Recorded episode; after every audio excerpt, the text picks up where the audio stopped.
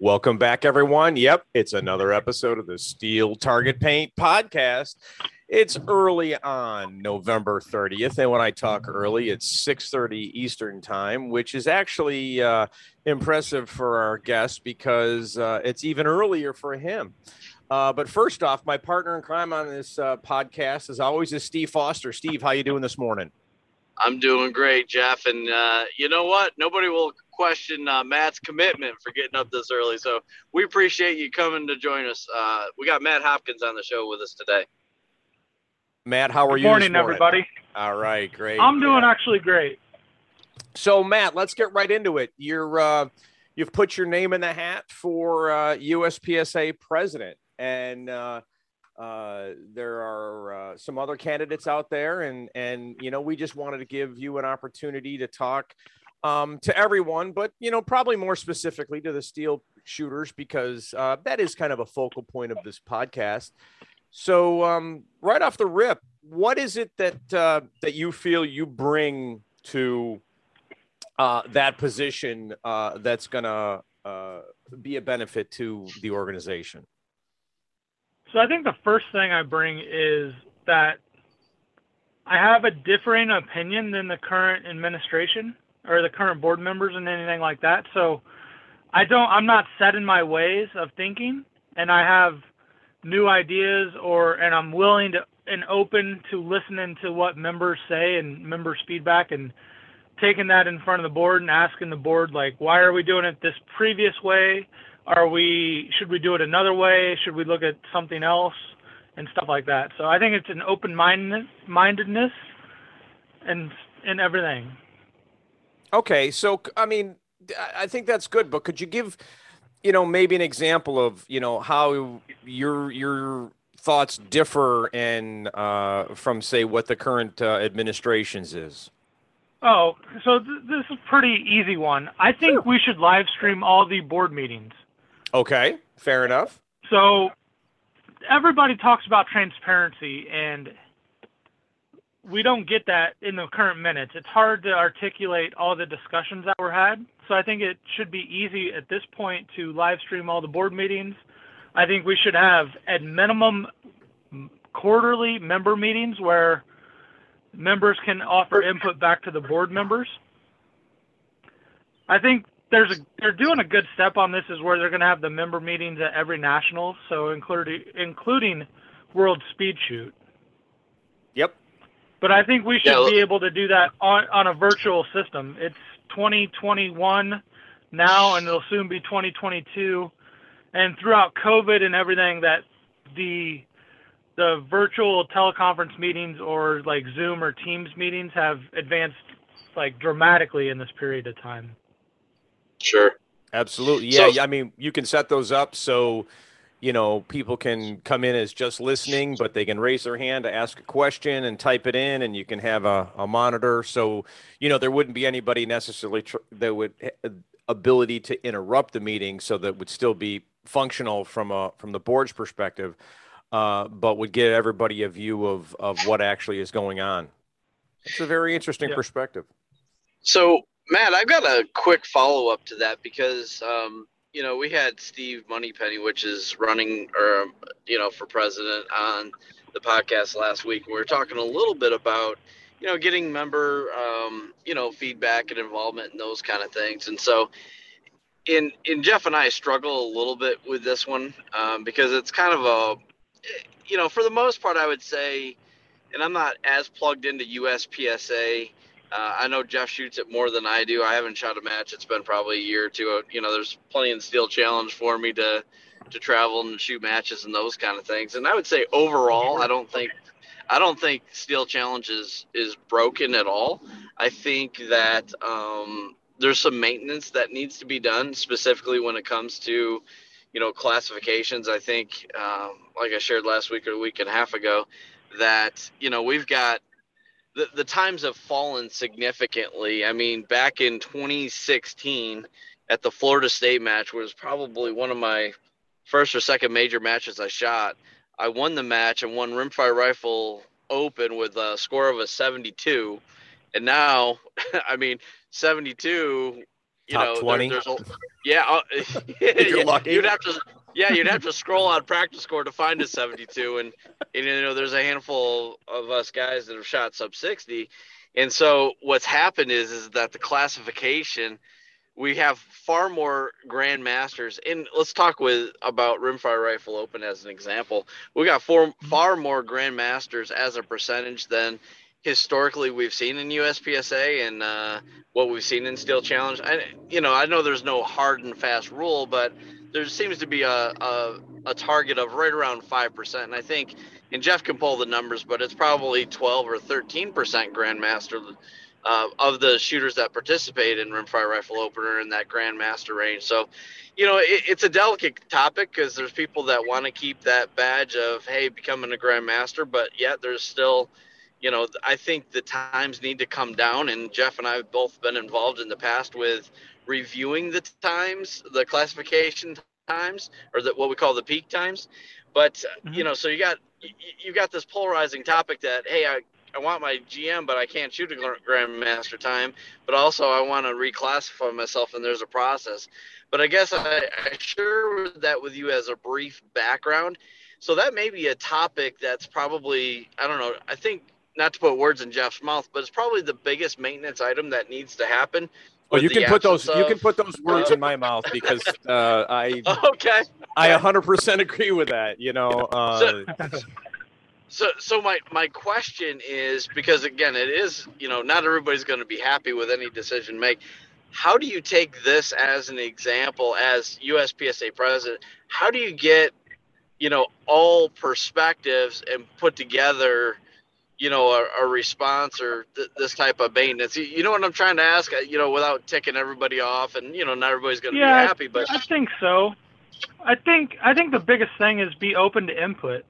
And one of the first things I want to do is when I become president is I guess you can call it a vault or like a a bag of all the ideas or issues or anything we need to address and get them all in one spot so we can look at them as a whole like for USPSA, for SCSA, for multi-gun and everything like that. We need to be able to get all the ideas in one spot or the request for changes or rules updates or classification changes in one spot and be able to look at and see okay so all these ideas are in this one bucket. We need to pick like this first one to work on and that's going to have the most impact like i don't know exactly which one that is right now on anything because we don't have a a central location where we can bring all those ideas or changes that are needed or requests from the members to even evaluate right now. And I'll be the first one to admit I'm not a like so much into Steel Challenge that I know what needs to be worked on. I've listened to podcasts, I've talked to people. I actually presented ideas on the Hunters HD Gold podcast this past Sure. summer. Yep. And I actually got a lot of feedback on that and I've changed my way of thinking, and I think the biggest thing was adding more stages or changing the stages. That's the thing I got the most feedback on, and everything I'm hearing now from the people that are most active in Steel Challenge is it's good. Don't mess with it. We don't really want more stages. We just want to make it better.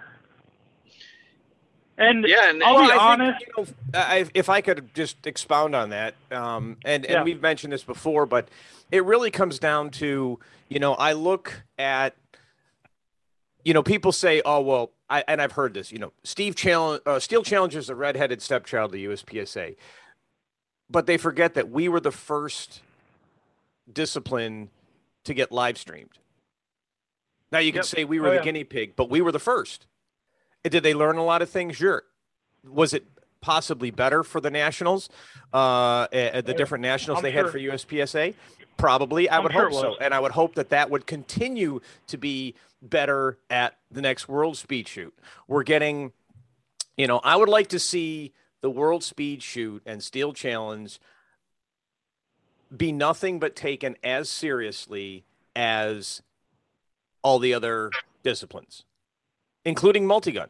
Okay, I don't shoot multigun. Steve doesn't shoot multigun. I can barely spell multigun, but the guys that shoot I've- it love I've it. never shot it either. Yeah, The guys that Yeah. shoot it love it. It is a valid discipline in in USPSA, and you know until that changes, they those shooters need just as much respect uh, to try to do all the to have all the things that are done uh, for Steel Challenge and USPSA for them, and possibly some different things too. You know, I mean, so I think I think the biggest thing with getting, from my outside perspective right now, mhm. is USPSA has been going on for since the 70s or 80s, so it's had a lot of history. They've been able to build up the sections, then build up the areas, and then nationals. I see that happening with Steel Challenge also. How many area matches did we have last year? Like three or four, yeah, maybe if- more. If if yeah, Yeah, I think it, it's- there was. Yeah, there was area two. Yeah, area two, area um, six, five, seven, eight, and four. I think. I think there was six. three and four. Three and four. Yep. So I think there's maybe one that one or two that didn't. Yeah. This year, yeah, this Yeah. year, this past year, there uh, there was only one area that didn't have an area championship. The most, the most that I've seen since I've been shooting the game in the last six years. Yeah, I think it's just going to have to be built up, and it's just going to take Yep. a little time. And Yep. I don't think that Steel Challenge is any less important than USPSA. I think multi-gun. There's a lot to work on there, and I think the organization of USPSA needs to decide if they want to get into that or get out of it, and make the mind up. I, from everything I'm hearing, the multi-gun competitors want a national organization with a stabilized rule set. I don't Right. think there's anyone more able to do that on a national level than USPSA at this point. So, one thing I'd want to do is work with three gun people and ask them what they need, what they need, like in the rule set, what they want changed, and how they want that put out. But at that point, once that's done, it's on the three gun community to either adopt that and start having matches under those rule sets that so they can start building the base. And as soon as matches at the local level start happening, then you can look at seeing area matches happen and then all that will feed up into nationals. That way it's instead of one match a year ran by USPSA in the multi-gun discipline, Mhm. it'll be hundreds and hopefully thousands at hundreds of different clubs. Uh, there's 500 clubs right now under the USPSA organization. I think 200 and something are specific to Steel Challenge, and then the others just do USPSA. So there's definitely a the organization standpoint, the the national footprint where they could take that rule set and give it out to all their clubs and let them build that multi-gun from the ground up. But there definitely needs to be an adoption from all the major matches for multi-gun, and I actually think that's actually possible now. Before there was a very, we're gonna do our own thing because we like doing that, and we don't want to have a 120-page rule book but every time we reference anything about safety or DQs, we reference the USPSA rule book. So it it was just kind of like um, it was like an outlaw thinking, and I think that's changing, which I think is good for multi-gun, and I think it can actually increase the numbers in USPSA by a very large number, kind of with the same uh, increase that we saw during Steel Challenge when it was kind of adopted and taken on to a national level instead of just the world speed match once a year. Mm-hmm. Well, th- yeah, there's definitely been, you know, uh, as we just pointed out, we had, you know, all of the areas except one uh, having a uh, an area championship.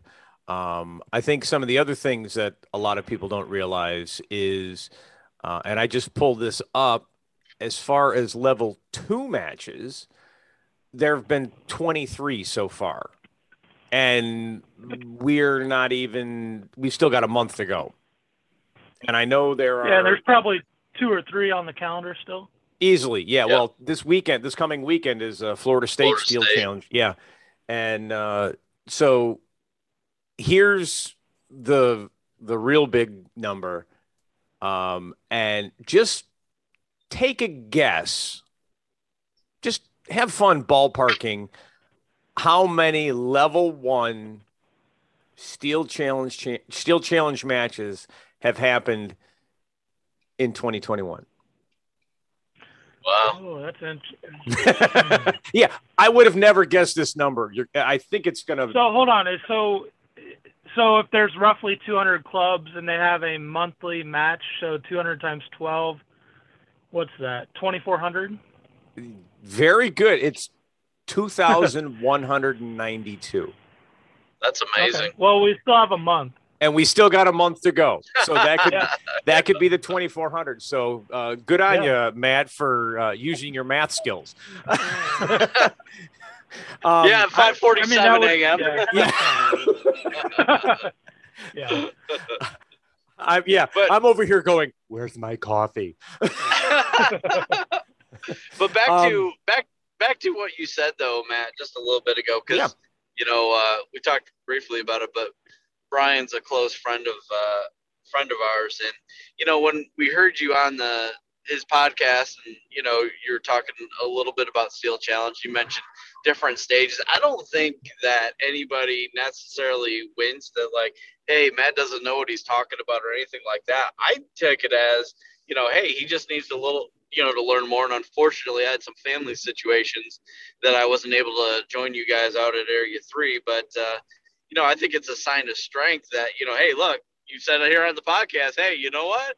You know, I thought it was an idea that some people wanted, but you know, most people don't. And you know, I, I appreciate that open and honesty um, for sure. There are definitely some other things that I think you know and and I shared some of these uh, last week, but there was one topic that I that I didn't talk about that you know there's kind of like three or four things that are you know more of maintenance and not necessarily things are broken by any stretch of the imagination. But as the owner of creekside custom i've done a lot of challenge coins and knives and cups and all that kind of stuff for matches. One of the other issues that i think again i don't want to make it out to be a super big deal but i think where steel challenge may need to find some religion in the rule book steel challenge dictates the level of awards by division class and special uh, categories. And I think that there probably needs to be a little bit more structure um, since the sport's grown so much at level two matches um, to really talk about what it what it looks like. You know, Jeff uses I think a three five seven. Uh, is that right, Jeff? Or you use That a five correct. seven Yep, nine? 357. Yeah, three five seven. And you know, it's not the intent is uh, you know by division class or and even special category. I think that's how he gives out awards. You know, it's not meant to be participation trophies, but I think what happens from match to match, and I'm sure you see this in USPSA as well, is that you know the the the uh, uh, the match book certainly needs to go out where the awards are in a good match book are dictated what's going to happen and who gets what that type of thing and what payouts are and so on and so forth. But I think across the country for a level two match, I think there needs to be structure. And I think if you asked, you know, 10, 10 steel challenge shooters what their opinion is, well, that may be different if they have a, a dad of a daughter that just happens to be 13 year old, 13 years old. She's a female, so she's classified as a youth shooter, but or is she a junior shooter? And does she compete for the ladies title? And how does that impact an overall? So she could get, you know, maybe more than one award for placing with one gun. So I think those, and I don't necessarily have a strong opinion on what that needs to look like. Outside that, I think that's that's another area, and maybe you see it in USPSA as well. But I think that's another area Oh, that yeah. needs to be addressed. Yeah, we see that in USPSA, and so I'm going to match director the Area 3 USPSA match this year. And my thoughts on what they put in the rule book is the minimum that you need to do. I think match directors can go above and beyond that. And I understand what Steve's saying that some choose to just do that and it's not offering a good service to the members it's kind of a disservice at that point because they're not offering all the awards that the matches should have. I think we can definitely expand on that. I think one of the biggest things is, from my perspective, in that I've experienced personally, I've finished second overall in a division at a match. But since my classification is what it is, I get zero awards.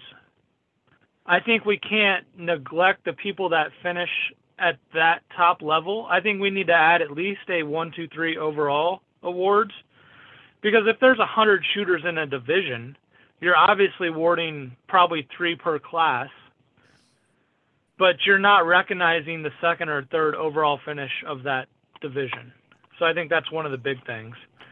Steve, you, were you also maybe talking about so if a competitor is in two or three different categories, they might win all three of them and not allow other people to win those? Yeah, so I think that there has been a lack of consistency in, in that particular area, but yeah, that's exactly right. And, and, you know, I shoot 10, 11 major matches a year typically. And so mm-hmm. I've got that perspective, but I've had a whole different peek behind the curtain because this past year I've probably done another 10 matches worth of making awards and I've had to help direct, not in all situations, but I've had to help direct some of the match directors on of what is fair and equitable and how they, yep. you know, as a recommendation. Because the other thing that happens from time to time, if, you know, if I end up going to a match and I'm shooting PCC Open and I win uh, high overall or whatever for the match, or typically there's not, you know, like this past uh, two weeks ago for this uh, Panhandle All Eight match, as an example, they gave me a award for the PCC match because in Steel Challenge you really have the main match, which is center fire. Then you have pin uh, uh, PCC as a separate match. Then you have you know rimfire pistol, then rimfire rifle, typically as separate matches as well. So, so some matches even will award a high overall for PCC. So I've got one of those uh, one of those awards, and then I won first place in PCCO, which I did, and I won high overall for the match. They didn't recognize that, which I'm okay with. But then also, I got a second medallion or whatever for winning high uh, first place PCCO Grandmaster. And in most situations, a Grandmaster is going to win the high overall. Not at all, because there's some sandbagging that happens. Uh, that reminds sure. me when I shot shot the Georgia USPSA match back in 2012. Uh, uh, I think a C class guy came in second overall in in production, but that's another story. You know what I mean? He just had no, Steve. He had a really good day. Okay. Oh no! Really oh no! I, man, I was I was squatted with this guy, and you know I've spent a lot of time shooting with uh, Dave Sevigny because he lives over here, and Dave was shooting, and, and I looked at him and I looked at this guy, and went, yeah, okay, C class. I mean, we were all over this guy, like, yeah, okay, sandbagger. But anyway, we don't see a lot of sandbagging in, in Steel Challenge because every match is essentially a classifier. But there are there are yep. times, Matt, where you know a preteen may, you know, or they call it youth, um, may win That's that. Preteen. And, it's preteen. It's it, it's you've got preteen. Eh, what is it? It's it's uh, uh, preteen, teen, junior, and then you've got on the other edge of the spectrum for uh, the age based categories, you've got senior and super senior. Um, so they did they did change the rule that basically says you can only compete in the category where your age falls. Because it used okay. to be if you were a preteen, you could compete in teen or junior as well. Right. Um, and so uh, they have kind of tweaked that, which um, I agree with. I mean, because if and again, you know, where you're going down here, uh, I think it's great that they recognized so much uh, at the at the all eight match. Um, but you run into the situation. In fact, you know, we tweaked it after the first year, Steve. I know you remember the first year of the West Florida Steel Challenge Championships. You needed the van you had because you took so much hardware home.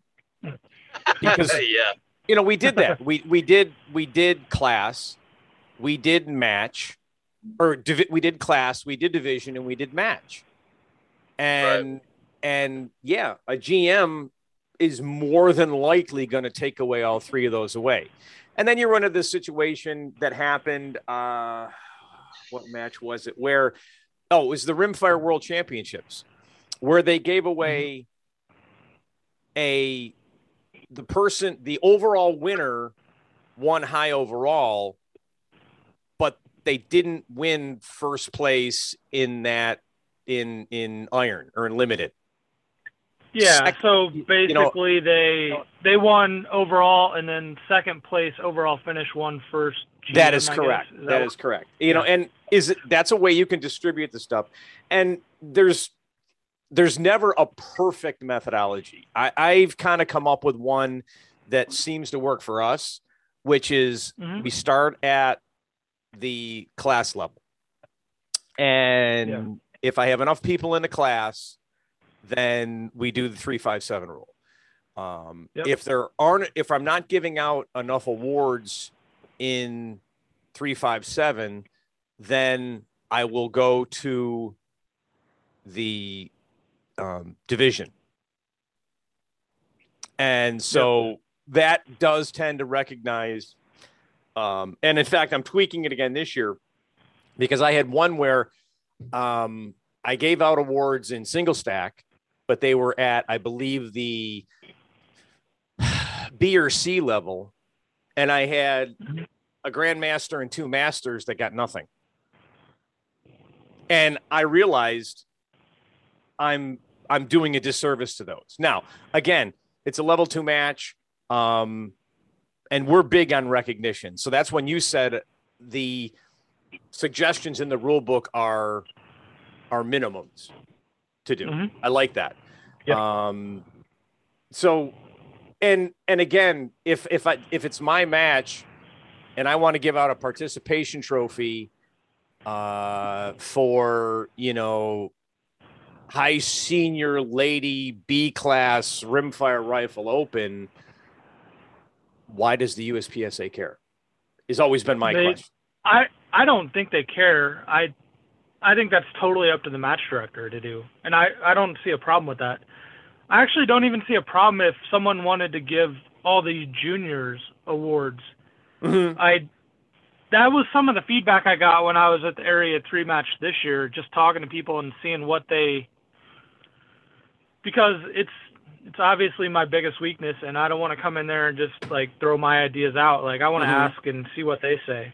And one of the biggest feedback I got was that the junior shooters are shooting against let's just like it the juniors are shooting against Grant or someone like at that level. I guess Kenny also now, right? Well, yeah, Grant Grant and, is uh, aged out, but uh, Kenny came yeah. right back in and filled the void.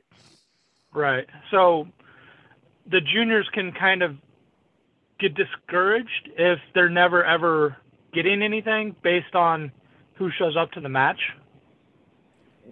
So one of the suggestions someone put out was to award like give medals or some kind of recognition to all the juniors. And I don't think that's a problem. The awards are such a small factor when you look at the overall match expenses that if you decided to do that early, you could easily budget that into your match and have that available for everything. Shouldn't be an issue yeah, I don't know if I agree with that or not. You know, uh, and I'm it, it's not my uh, decision on how that goes. I will add that you know, unless you're number one, there's always somebody. There's always somebody better. Well, there's always someone better, even at that. Yeah, they might not be in the sport uh, yet. Yeah, or they're coming up. Yeah, I mean, Kenny is a perfect example because this year it was his first world speed shoot. Yeah, but he's dry firing right now as we're recording this podcast, Jeff. You know In what I mean? California, where it's that's right. That's right. That's right. so, so as you can see, uh, Matt, we've got some real third world problems going on here in Steel Challenge. It's terrible. Yeah. It's terrible. What, Matt? You one know, listen. I want to ask. I want to ask one really pointed question. Um, sure, and you know, um, this is not to put you on the spot, but it's just to clear up a lot of things that I've heard a, a number of my friends say. Uh, and so I promised I would ask it. And I'm going to ask this in the most respectful way because I this is not what our podcast is about. but um, there was, you know, uh, on one of the podcasts that you're part of, uh, and some Facebook posts, there was the title, and I'm going to paraphrase it Matt's going to war against the board of directors of USPSA. And um, it's a very bold statement. Um, if you're fortunate enough to win, these are the guys that you're going to have to work with because you're only a person that can bring ideas and then you have to convince them to get their vote because you've only got one ninth of the vote as the president. Um, Correct. Yep. How are you going to smooth that relationship over so you are able to help forward your ideas and you're not in a position of well that idea is matt's even though it's good we're not going to take it because it was matt's idea yeah so i'm i'm actually dealing with that right now okay it as area three director uh, there was a podcast that got put out about that I just want to clarify that the title on that podcast I had nothing to do with. Okay. Uh, there's been other podcasts that reference my name out there that basically say that I'm continuing the war or anything like that. And I can't control what someone puts on the name of a podcast mm-hmm. or how they reference my name. The only thing I can talk about is what I said during that podcast.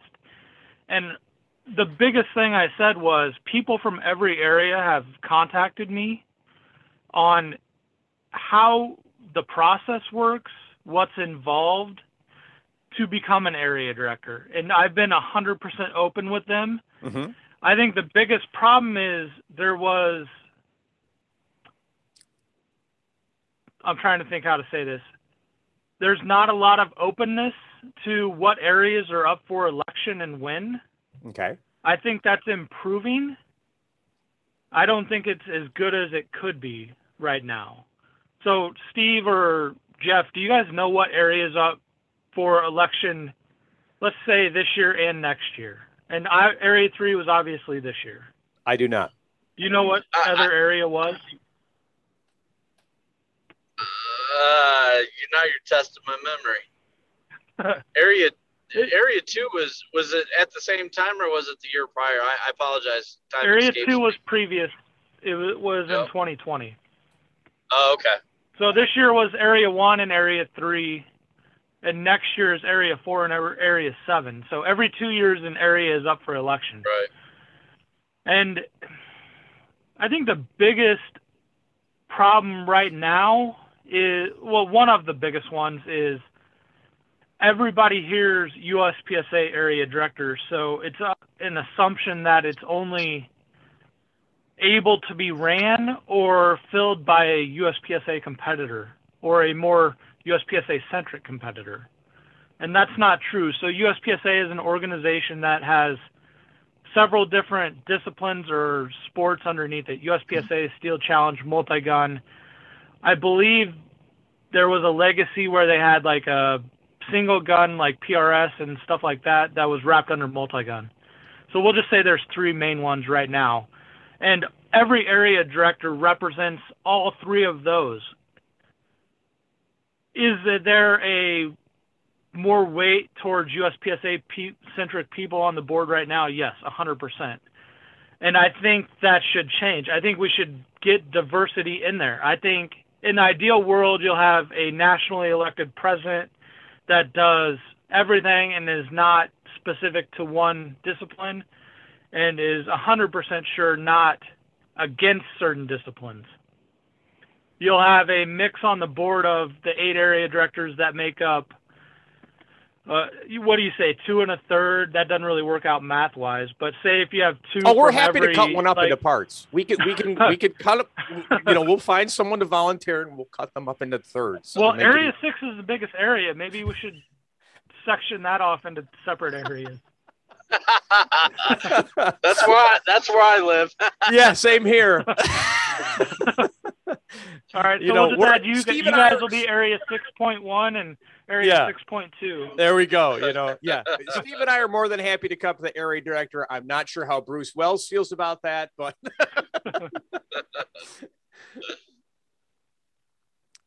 okay. So I I, No, I like I like where you're going here. Um. Uh. I think we should have a diverse field of experience on the board in in every aspect. It could be your level of participation. I think it should be what disciplines or sports you're involved with, your professional experience, your background on that. That's not something we talk about a lot, but I think currently on the board there's two people that are that work for nonprofit or not-for-profit organizations and that's not very well known and i think that gives the board a lot of experience and be able to pull a bunch of ideas from different areas in mhm. and i think that's what we have to continue to do Excellent. Okay. Um. Second one, then we'll go back to s- some of Steve's stuff. Uh, with Sure. regards to um the board changes that are coming up and I, I just read the board meetings and there's been a you know um, quite frankly the the uh, the minutes were some of the longest um, I've ever read um, to your point I did find it interesting that I think three times it's like let's go in executive session and then three minutes later they're out of executive session and then you know yeah that that was weird we, it was just weird we've got a know? lot of it was it for sure it was weird and i'll be honest it was about an employee issue where we thought we had finished it but we Mhm. needed to we we continued to talk so that's why we came out and then we're like someone mentioned that this is still an issue and we had to go back into it so okay that Well, was strictly an employee issue that we thought we were done discussing and then had to go right back into it Fair enough. Fair enough. Um, it was, you know it know, did look bad it, it So- looked bad optically well, it was just, I don't want to say it looked bad. It just, it was just weird. It was just weird. It's like, you know, what's going on here? And again, we didn't have the context. Um, uh, it to me, it's a lot better than what I saw. Uh, I don't know, eight months ago, where it was meeting started, vote to go in executive session, come out of executive session, uh, vote on issue discussed during executive session, and you never got to tell what the issue was. There were the votes. Uh, meeting ended, and that was the meet. That was the notes. Well, So there were there were some like, yeah, I think the minutes have gotten greatly better.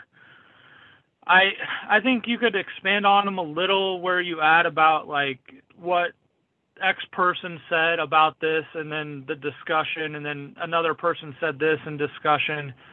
And at that point, it almost makes sense to either release a transcript of the meeting or just put the meetings out there. Mm-hmm. I don't think there's anything except for what member discipline, employee employee talks.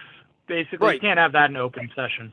Right. And then there's some opportunities that probably need to go into executive session. Uh, say if if uh, USPSA as the org was going to buy a sport that's already out there, like that, Mhm. some of that stuff should be talked about in executive session before it's talked about in open session. Obviously, about what pay for the sport is, or or what anything that they're going to do with that. Sure. So there's certain things, and I think we should actually put some boundaries about it, where you only go into executive session for those things, Mm-hmm. and you can't and you can't really use it as a say a hiding spot. And the first meeting I was involved with, it was a four-hour meeting, and I think the first two hours were basically getting me up to speed with the organization and then immediately went into executive session. And we were there's been some different thoughts from the board since then that all those discussions that maybe would have been immediately entered into executive session are now had out in the open so it they're not trying to hide it they're trying to be more transparent and I Well, mean, that's you it. saw on the You know, and- USPSA podcast Right. I mean, I've also always where they talked about it. Yeah, I've al- well, yeah, I just noticed that that started in it, and uh, I haven't had a chance to listen to them yet. Uh, I see Troy's got a podcast, a DNROI podcast, which I think is great. Uh, I think anything yep. we can do to provide information out to uh, the membership uh, in in any facet, I think, is uh, a positive. And then how that information is taken uh, is, of course, based on the end user. Um, I I like what I'm hearing here uh, personally, um, uh, and and again, to to me, it's all about actions and not just saying stuff. And I am seeing the actions. So don't get me wrong. I'm not saying that that I'm I'm calling, you know, BS on this because while we've heard there's going to be more transparency, we're actually seeing it now. We're actually seeing more in the minutes.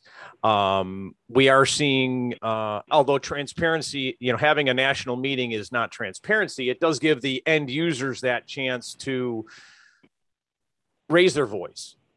And that's yep. a perfect opportunity to do it. Yes, not everybody can make nationals, but but again, um, you. Uh, so that's why I like the quarterly the quarterly member meetings where they're virtual meetings where mm-hmm. people can submit questions and we can the board can address them. I don't think quarterly like Zoom calls for two or three hours every three months is is out of the shouldn't I don't think it should be out of the expectation of being a board member.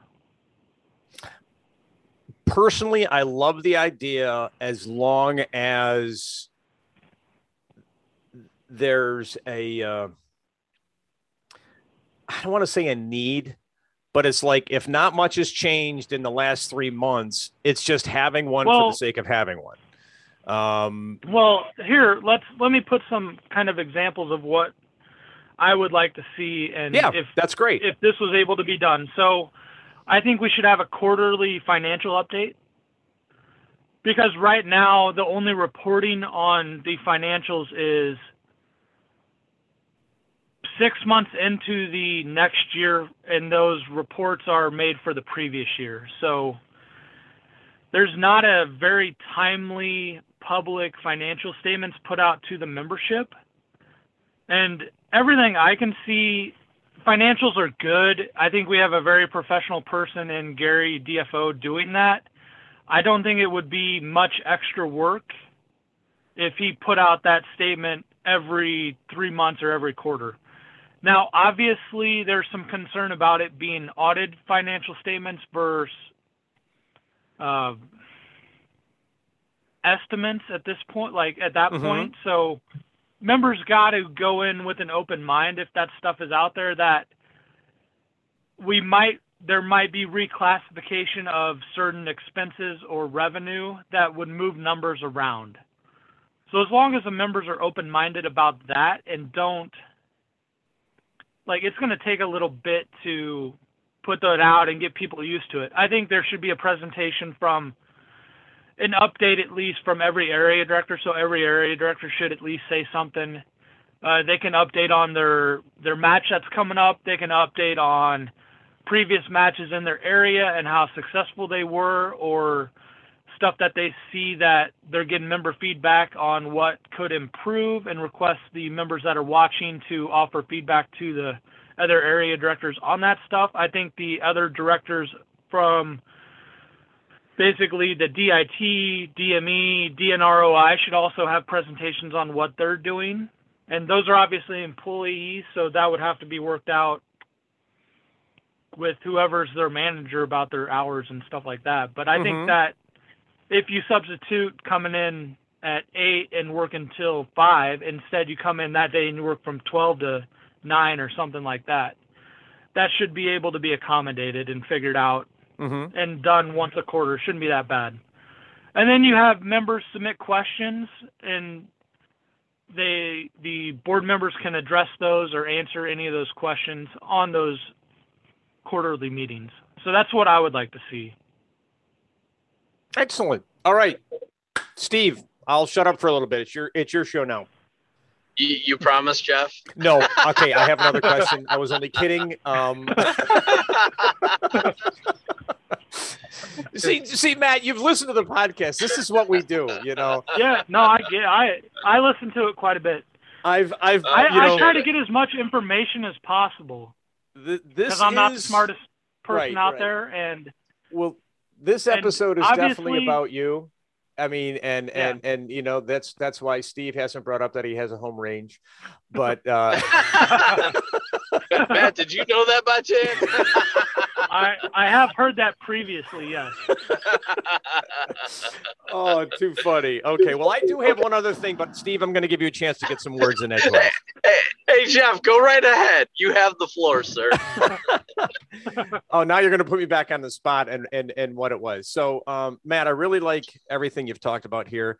Um, what are your feelings about the uh, changes that the board, which you're part of, is coming up with uh, to the bylaws, um, and specifically around uh, the responsibilities of the president um, and you know we're still for those that are in the know uh, or at least in the want to know um, Mhm. you know i'm sitting here waiting you know wh- what is the direction the organization going to take are we going to have you know i mean it seems to be leaning towards the there's going to be a president that's going to be more responsible for the sport and there's going to be an executive director that's going to be more responsible for the organization as a whole with more of more in line with uh, financials and and you know doing deals and all that um, i just like to get your Yeah. opinion on on all this Yeah. So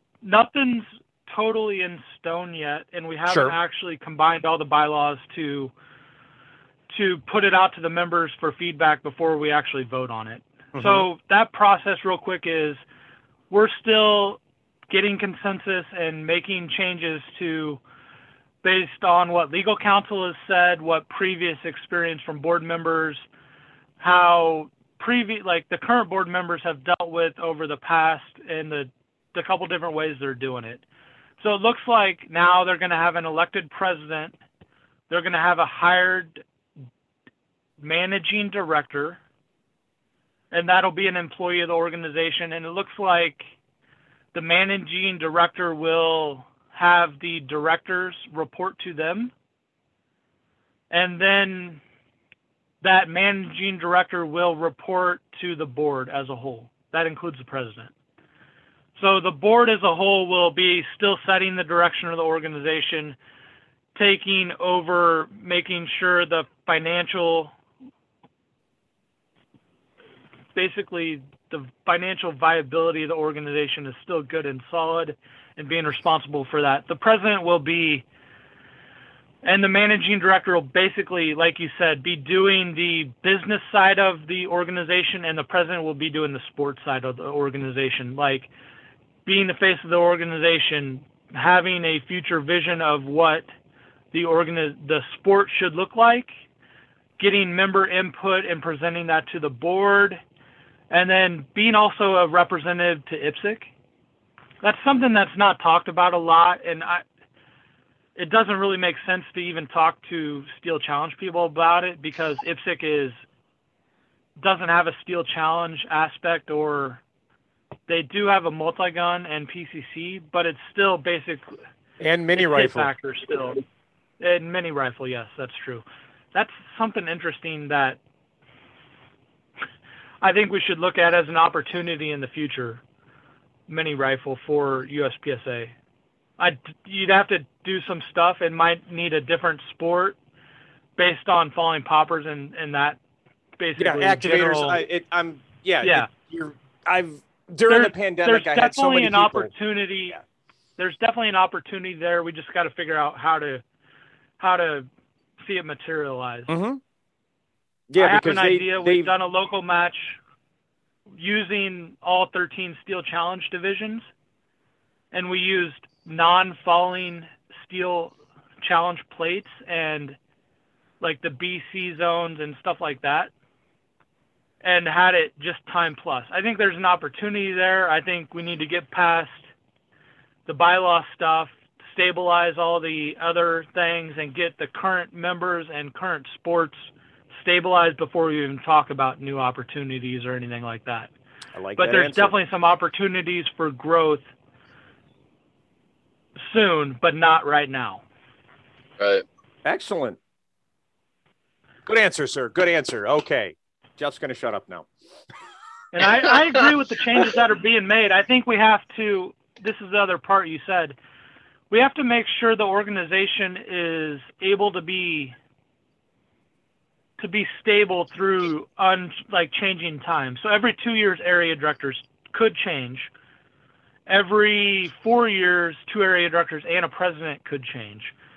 So there's a high turnover or a high possibility of turnover. And I think if you have a hired person managing the business and the employees, that makes 100% sense. And I've agreed with everything that we've talked about in board meetings about that and offered any input I could. There is some conflict of interest stuff that could come up about presidential roles, responsibilities, compensation.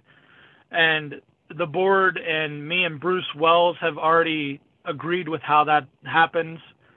Basically, if anybody has any, just to give a brief, uh, during compensation talks, anybody that said they're running for president will be 100% excluded, which 100% agree with. Anybody that doesn't agree with that uh, probably isn't thinking about it correctly and for the best benefit of the organization. There's some talks about roles and responsibilities of that position. And as a elected person for Area 3 members, I think we, and Bruce also agreed that, and the board agreed that we should be able to offer input, but if anybody feels uncomfortable at any time, that has to stop and we have to excuse ourselves from that situation. Cool. And when you mentioned when you said the managing director is going to have all the directors reporting to them, you're talking about uh, director of uh, uh, events, direct DNROI, director. That's who. Yep. That's who you mentioned when well, you say directors, not the area directors. Correct. Yeah, the the employee okay. directors, and gotcha. I think okay. the DNROI will still report to the board that's not something that's been totally finalized yet. It's still in talks on that. But I think that from what I've heard in talks and everything in the meetings that that position will still probably report directly to the board of directors. Okay. Well, of course, this is all going to be detailed, hopefully, to the members. Yes, to, this will to... all 100% be in the bylaws once they're all collaborated and all updated and sent out I believe a motion has to be made and a second, and then that pauses it. There can no there can be no bylaw changes until the next meeting, or there cannot be any votes until the next meeting. Okay. So at minimum, that's 10 days. Everybody on the board has agreed to do at least 30 days on that. So Excellent. to get so, member feedback and input.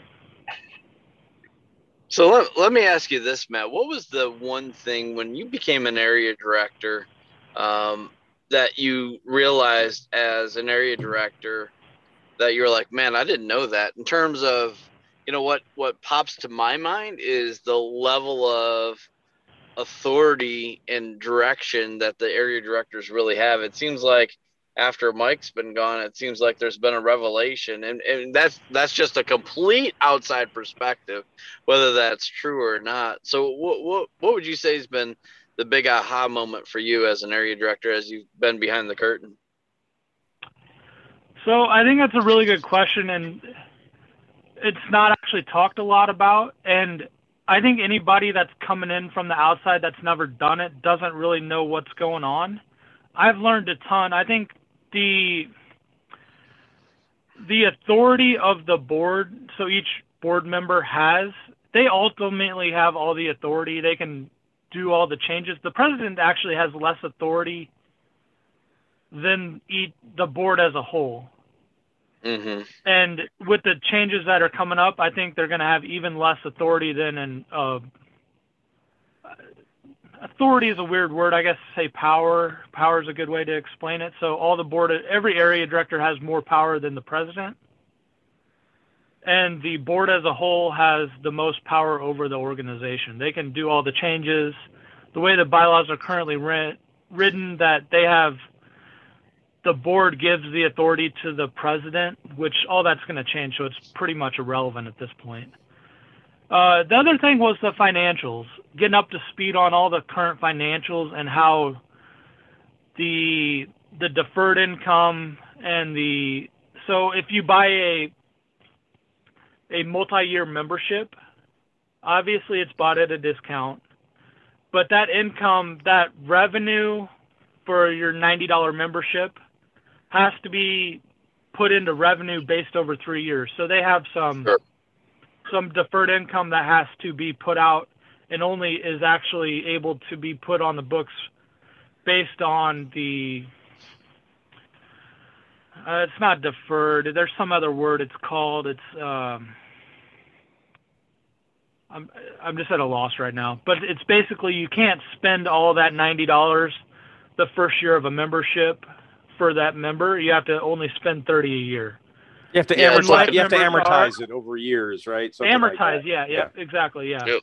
And life members are amortized over twenty years, so there's a That's big chunk of money that the org has that isn't really accessible. I think is is called a liability because those people have paid for up to 20 years worth of being members, and the organization's responsibility is to be there for them, so they have to allocate that money in a future year. Interesting. Yeah. I, I, guess my yeah. my last question, Matt, and I know we're bumping right up against an hour here, and we do appreciate your time. Could could you summarize just high level for us what the timeline looks like? Because I've heard, you know, again, there's rumors out there because girls will talk um, that there was like 16 people or something like that that were interested in being president. And I've heard that there's really only six and all that kind of stuff. So high level, what's the timeline? Yeah. Well, when could we see an election and that kind of thing? So current timeline as of last Monday when we met was we're going to meet tonight. It, this is Tuesday the 30th. Yep. We're going to meet tonight and the next Tuesday, which is, I think, probably the 6th of December. And at that point, we should have all the changes done, a final draft able to be put out to the members for feedback. Once that's put out, the the self-imposed 30-day timeline happens. And what it's looking like, we have an in-person meeting on January 15th and 16th in Florida so it looks like we'll probably vote on the changes then. That'll give it a little more than 30 days, which I think is fine. I don't think these changes need to happen right at 30 days and we meet on December, January 5th or something like that. It doesn't make sense at that to meet another 10 days. We can actually talk in person. And at that point, any members can actually petition to be at those meetings also if they wanted. So hmm. if a member wanted to come to that in-person meeting, they could request it from their area director. There's a spot in the bylaws where it explains how to do that. Pretty easy. You request it from HQ. As long as it doesn't add any expenses to the meeting room size, members are able to attend those annual board meetings without issue. Obviously, they'd be excused if any executive session was entered. Um, and I actually attended an in-person meeting before I was area director or anything like that back in 2016, and it was an interesting way to see into that. That was Mike Foley's first meeting as president, and it was interesting to see what they talk about and financial stuff and like that. And obviously, I was excused during executive session, so. But it was it's interesting the behind the curtain, so to speak. Sure. Uh, once that is voted on and passed, there will be a certain amount of time that any prospective people that haven't put in for the special election can gather signatures, request a petition, and then the election will have a start date. I think that'll be in the spring sometime probably March or April. This is a total guess at this point. We haven't actually finalized this. And one thing they're going to do is change from putting the introduction and the Q&A session questions into the Front Sight magazine. There's going to be a special section on the USPSA website for that. so every USPSA member, no matter if they have the magazine or not, will be able to go on and read a biography or an introduction for each candidate and see their questions answered on the standard Q&A section. I don't know if the Q&A will be the same as it always has been or not. That's a basically a policy by the board, so it's not actually in the bylaws on that. So, and I think Jake and the president had come up with that in the past. I don't know if it'll be the same or not, but it's basically like it's a standard format every area director's answered for the last three or four years. Sure, sure.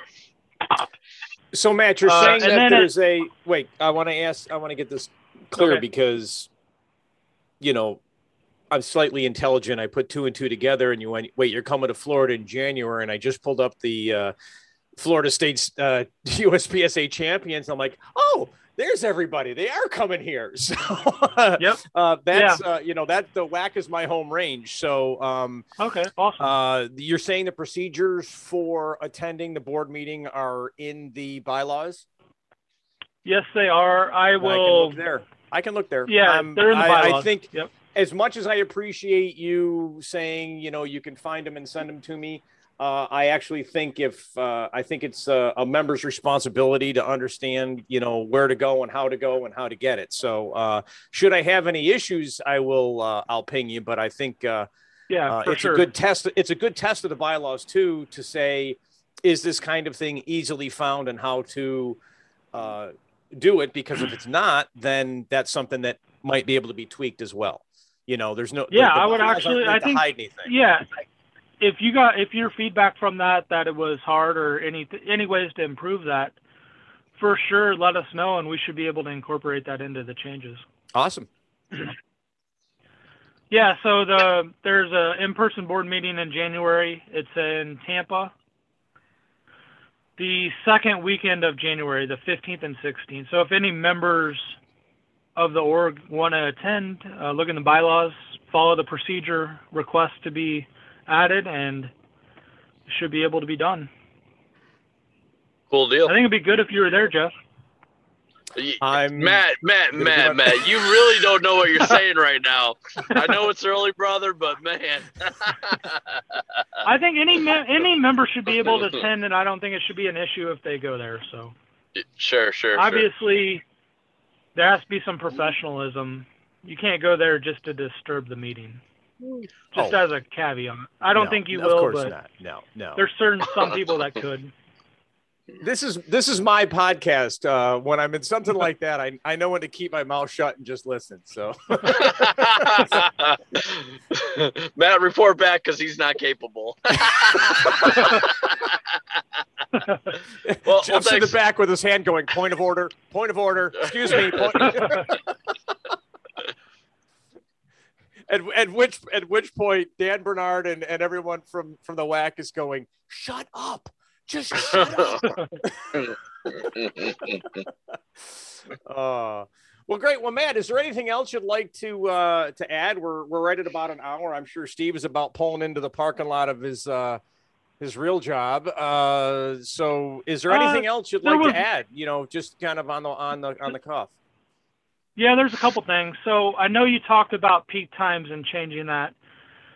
From my what i've seen the uspsa org database is very strong and robust and i think they have all this info that anybody would be able to look at and i think it's easily accessible.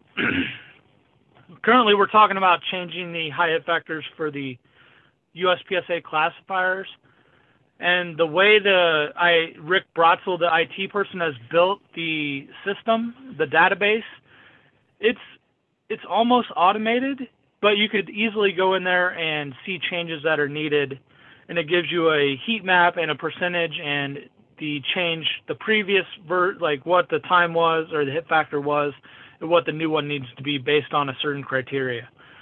I haven't seen any of that for Steel Challenge, but based on my experience with Rick and how how good he is at his job, I think that already exists. So I think we need to leverage what we have there, get input from the people with the experience and the knowledge, and I know we've talked about in the past, Jeff, how you should you think it should be done, and I think we should definitely look at all those ways. Yeah. Uh, here's here's something I want to add though, um, and this mm-hmm. is something that really just occurred to me uh, about a month ago. Um, back when they had uh, what they call the Optics Nationals, it was part of the nine days. Okay, yep. and and three of the days was the Optic Nationals. So uh, yep. yeah, you had Max and JJ. You had the top shooters, and there were I think seven or eight stages that were, you know, set up as potential classifiers, uh, and I think maybe six of them made it. Okay. Correct. Yep. And and people are going, okay, the best in the world are shooting these, and we're going to use that as their criteria for the high hit factor and you go, yes. great. I can almost guarantee that none of those guys have shot those classifiers again. They um, shot them once. Okay, my point is, is that okay? Maybe yeah. not guarantee. What's my guarantee? I'll quit the sport, and everybody's like, "Yeah, yeah, do it, Jeff, do it, do it."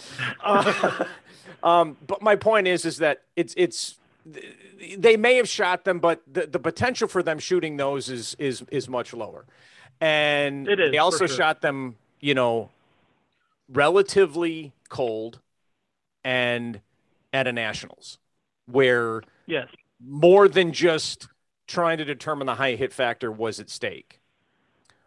Where yeah, with regards to steel challenge and steve brought this up earlier every stage is a classifier. We shoot them all the time. So yes. the times are getting better. I believe, and and I've got all the data from the world speed shoots. Rick's got access to a lot more data on the on the uh, level two and local level, but I've mm-hmm. got all the world speed shoot data, and I've started doing it. And what I've determined um, is the best are getting better at a much higher rate than the other people who may be getting better. Okay. Okay and they're yep. and they're putting that time in. And um, I I propose I don't know what the algorithm is, but I propose the algorithm take into account outliers. So guys yeah, so, like Kenny Kenny Nagata that are shooting 120, 130 percent of some of these stages is while he's a great shooter and when Kenny goes to a match, he's not looking to say, I'm looking to win GM. Kenny's going, mm-hmm. I'm looking to win the match. So right. it it's irrelevant to him at this point whether the peak times change. But those peak time changes really affect the core of who makes up a match, which is your A through D shooters. Yeah. Okay. And yep while I don't, I 100% agree that peak times need to change. I think what needs to be considered, and you and I have talked about this, I've talked about it with Steve, we talked about it with Steve Moneypenny, is mm-hmm. the Steel Challenge shooters' ability to electronically choose whether they would like to be reclassified after the changes are made. For sure.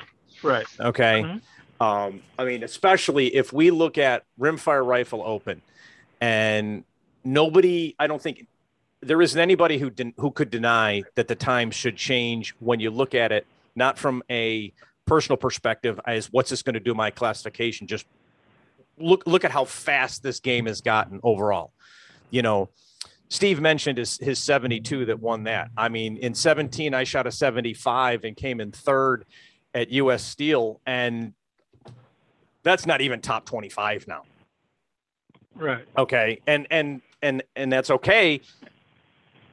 But and he was talking about, you know, we're we're GM heavy, and you look at divisions like a good example would be optical sight revolver. I don't mm-hmm. even know if there's 20 masters and grandmasters combined. Let alone you look at RFRO, and there's you know a, a ton of them. But what also right. Steve mentioned is for a guy like me, um, and for I think a lot of other people, if you make if I if I you know my peak time is for sake of argument a 70 and you turn around and say okay the peak times are going to be it's down to uh 60 you know hmm I don't want to lose my GM moniker I earned that when it, when I could Right.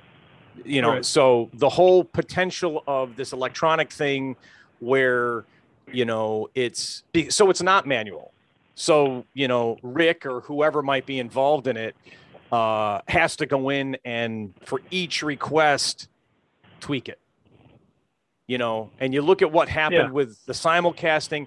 I i and i'm a i'm a software developer. I can't believe that this can't be figured out. So I don't know if you heard that. Yeah, I ding. think I think that. I don't know if you heard that ding, but that was that was that ding was Steve going, uh, wrap it up, Jeff. Shut up. you can get wordy now. So, I think that's a good. I think that's good, and, and obviously, if people want to keep their classification that they earned, I think they should. I mean, they do that in USPSA. There's a way to go down in USPSA right now. Mhm. I don't know. I'm. I just. I'm not educated if you could actually even do that in Steel Challenge right now, and if you can petition how the way USPSA does it or not. I just don't know. I'll actually look that up, so I'm more educated next time. Uh, but with the changing peak times, it's. I think it would make sense if people want to go to the current classification they are with the current peak times, or keep Mhm. their legacy historical classification. I think that. I don't think that should be a. Uh, something that we go against. I think it makes sense. The the people say that sand people sandbag, but if if I'm understanding correctly, the your classification time is your fastest time. that is correct. You can't, and that's not a rolling average, right? It is correct. It is your fastest time, and if you don't shoot that, well, that's what you get for the match. But it doesn't affect your classification at all. Right. Okay. So so you can't just go in and sandbag the next three local matches to move your classification down just to win a class Correct. because it's always going to use the highest. Correct. Yeah, so I don't think that would be a problem. I think it kind of makes sense if people want to either keep historical or be classed in the new the new peak times. I think that makes sense. I knowing Rick, I bet he's able to do this already. I don't want to speak for him, but sure. he's he's very smart and he knows the USPSA database database very well. So I think he, if we requested him to do look into this, I don't think it would take much time, and I think it would be able to be done. Excellent. And I think we should actually look at several different ways. I think we should look at the current way. I think we should look at the way Jeff has talked about it using the unique, so one unique person per division. Because I think you talked about in limited division, there would be one person in the top 10 and it'd be the same person. Well, yeah, you know, in the past, what we've done, uh, the methodology uh, is what I call the the top ten unique shooters in a division on a stage. Um, Yep. And and the way I expressed it was, if we just took the top ten scores at a world speed shoot for, take for instance, the limited division, it would be completely Yep. defined by BJ Norris Yeah. because he's he's he, I think in in many of the stages he owns six of the top ten. Okay. Oh, yeah. Uh, uh, so we went, you know, we said, okay, only his his best is going to count. Here's the thing: by definition, if you're taking the top ten ever shot at a World Speed Shooting Championships, in effect, you will approach the best time ever shot at a World Speed Shooting Champ. It's it's going to change every year. Yep. Okay. But will that, is that the best time shot, though, out of all matches, or is that No, just it's World Speed? just the world's. It's defined by what happens at the World Speed Shooting Championships. and that's how the peak times are set? That is correct. Um, Okay. and and I think I think part of the reason for that is it's the guarantee that the stages are set up correctly, um, that you've got you know dedicated ROs, um, and and you just you've got more eyes on on everything. And that's not to say that anybody would cheat. I'm not saying that at all. It just that's that's been the rules. But I think the algorithm needs to be better defined with regards to you know getting rid of some outliers um, and just taking things into consideration with regards to uh, you know these guys that are shooting 120 130 sometimes even more faster um, Hey, hey, Jeff. yeah Hey, I apologize. I've got to run. Matt, thank you so much for your time today. Enjoyed the conversation, and uh, we wish you the best of luck. And we'll talk soon. Thanks, man. All right. Thank you, Steve. All right, take care. Bye. yeah so if it isn't apparent i can talk forever and steve only had enough No, it's fine. But Yeah, no, we're so, good. uh, Uh, again, I'm not saying what we've done in the past was wrong. I'm just saying that you know there is an opportunity to look at it from more of a, a statistical perspective and going, you know, how do we change these times to better represent what's really happening in the entire division as opposed to just what are the best guys doing? So, do you? I think that's a good point. Do you think it should be expanded beyond just world speed for those Um, it's tough. those peak times? It's it's tough to say that, and the reason for that is again because uh, it's not to say that the area matches, other level twos. I mean, you look at my match now. I'm only shooting the speed six, uh, but you know we're out there. We've got it laser level. We've got them, you know, measured down to you know uh, the perfect position of every plate. Um, when you come to the whack, you're going to see how different it is compared to every other range you've probably ever shot at. Being an outdoor covered bay, it is Yep. it is definitely unique um, in its aspects. Um, I don't have really an issue because you do have the best of the best showing up at the World Speed Shoot. I think it's just whether or not you take what we've done in the past. Um, because I, and, and I think if you add the aspect of the the member being able to say, I want to be reclassified. Yep. I was almost an M and now I'm barely an A, and you just changed the times. Now I'm not even an A, so I'm a B. But because I can't reclassify myself, I'm going to be shooting against other masters. Why do I even want to shoot this gun? Yeah, I think know, that's um. Uh, so I think I think if you were to turn around and say, you know what, you make a proposal, the board agrees, and they go, I don't think they'll do this, but they go, the peak time will be the best time on a stage in a division ever shot at the World Speed Shoot. And everybody who's listening to this is cringing right now. Okay, but if would you that did- lower that would lower all the peak times, right? it, oh, would lower every peak time. Yeah. every division, every stage, it would So- lower the peak time there, which would then lower the overall peak time. If you did that, but then added the caveat that says, oh, by the way, we've developed this electronic methodology for you to be able to go in to the website, hit a button, and say, reclassify me. Yep. It would give people at least a chance. Now, again, a guy like me, I want to keep my GMs. I like being called a seven time GM. I think our new, Yep. newly minted 13 division GM, Who is His- that? uh, that is Daniel Matias. Okay, awesome. Um, I don't think he, he worked his butt off to get those. I don't think Yeah. he's going to reclassify himself. Um, but I think there are a lot of people that would. And then you've got the option.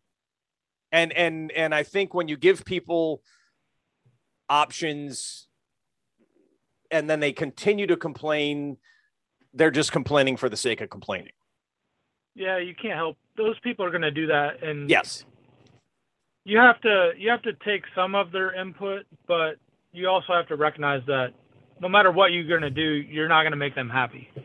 Yep, Exactly. You, you should at least take their input and maybe even discuss it and and go from there. But you're never going to make those people happy. They're always going to find something to complain about or anything like that. No matter what you do, even if you literally address their exact issue Yep. that they brought up and said, "I want rule X changed to rule to say Y," and you do that, they're going to say, "Why did it take so long?" So Totally agree. Totally agree. All right. Well, we've Uh, lost Steve. We've lost so- Steve, and we've gone over an hour. Is there uh, any final uh, comments you'd like to make? Yeah, I I want to just say something that what I think we should propose several different avenues on setting the peak times. Mm-hmm. So we should I think one should be the way you did you you say use a unique person at world speed. I think we should look at just the lowest time and see how all like several of those scenarios look and put it out to the membership and see what they say. So if we put three different scenarios out and have put it out for member feedback and input, and then decide after that based on what the members have told their area directors and what we've seen and discussions online and podcasts and forums and all that. If there's forums, or I guess it's Facebook now, right? uh, and, and then and then decide on which way to go. So I think we should put out several different paths to choose, and then get the feedback from that, and then make a decision after that. I or it think could be say, and say we put, let's combine all three of those and see what that puts out at. I, I I will add this having and and, and you know I, I talk to you know quote unquote a lot of shooters. I do a lot of shooting down Sure. here in Florida, but it's it's nowhere near representative of what's happening at the national level. I'm not kidding myself. Um, but for the shooters that I've talked to, it doesn't really matter what methodology you're going to take there un, only the GMs aren't going to care because most of the GMs are going to remain will. GMs. Everyone else is going to go, "You're killing me." But if you Yeah. if you follow that up with again, we have also a methodology for you to be able to change your classification. Yep. Then I think you're going to get a more honest answer from the membership on which which methodology best suits the needs of the the sport. Yeah, no, I, that makes sense. I think that's that's very good. Yeah. Uh, And some of the divisions, Yeah. it doesn't even matter. I mean, it really doesn't. I mean, we've done we've done very few changes in uh, the center fire divisions, and Yep. Part of the reason is is twofold. Most Yeah. of them have been around for fifteen plus years. Yep. Okay, those numbers have Yep. solidified, and the numbers are also diminishing as far as participation in those divisions mhm. they're still solid okay Yeah. and Oh, yeah. and i was talking with somebody and i and i said this i said if you wanted to see the open times get better it's real simple require everyone who shoots a match that they must at least shoot open Or shoot a center fire division. or shoot a center fire gun and Yeah. you know you can't do that I- because it's not fair yeah, to the end user. Yeah. but people would eventually you'd start seeing people get better and in in and you'd you'd start seeing the time the times come down um Yeah. but uh i mean if you look at the numbers uh, you know again why is every match half of the matches rimfire rifle pcc and rimfire pistol Yep. because they're fun because they can be fast two of them are 22 and they've all got a dot and it's fun to hit stuff it's, And it's- there's no holster. There's no holster requirement. Either. and there's no holster requirement for any of those I think that's a big thing. Yeah. it is. It is. Uh, listen, I love shooting center fire. Um, uh, in fact, uh, uh, you know, I've got one of my GMs is in center fire, and I'm working on two other ones right now. And, Mhm. But it's a challenge, and you have to be ready for the challenge. And Yep. you know, suddenly, you know, I think BJ said it a long time ago, where you know, for the better shooters, half your time is just in the draw. Yeah. Oh yeah. You know, uh, That's a lot. yeah, it is. It is. uh, and you know, of course, watching watching a guy like BJ shoot, it's like, you know, you kind of you kind of look at it and you go, "Can I ever do that?" And you go, "Well, you know, he's all. Everybody forgets he's been doing this for twenty plus years, as has Yeah. you know KC and and and these guys, and you know, hundred thousands. It's it's. Uh, I say this all the time. It's a learned skill. It's a diminishable skill. Hundred percent. Hundred you got to keep up with with that. it. So. Yep. Awesome. All right, man. Well, uh, thank you very much. I'll make for- one. Yeah. Yeah. I'll make one closing statement Yeah, about absolutely. kind of my platform or anything. So all my decisions are going to be made on what's best for the organization. My main platform, if I'm going to put it into two words, is going to be members first. We need to do everything that makes sure it's best for the members, not for anything else that be anything else. It doesn't matter what it is. If it's not good for the members, we should not be doing it. And that's what that's why I'm requesting input before decisions are made, putting stuff out to members before rule changes happen, bylaw changes happen, obviously all that stuff. So everything is going to be looked at from a members first perspective, and I'm going to use that to base all my decisions and votes on and anything like that on in in the future, whether I'm a USPSA president and got elected into that, or if I continue on being Area 3 director for the future. So that's where I stand, and that's what I'm going to look for in any decision or any discussion that's being made. Fantastic. Well, we appreciate you being on. Um, hope everybody gets a little bit out of this that uh, helps them uh, make their decision because that's what it's about. Getting you in front of the members Yep. and and uh, and letting them listen, and uh, and we're happy to provi- provide you that platform. So thanks again. We appreciate your time. Thank you for having me on. All right, everybody. Hey, don't forget if uh, you want to get that steel target paint discount code, go to rangestore.net and enter code ST podcast 10. Thanks again to Matt and Steve, and we'll talk to you on the next episode. Bye bye.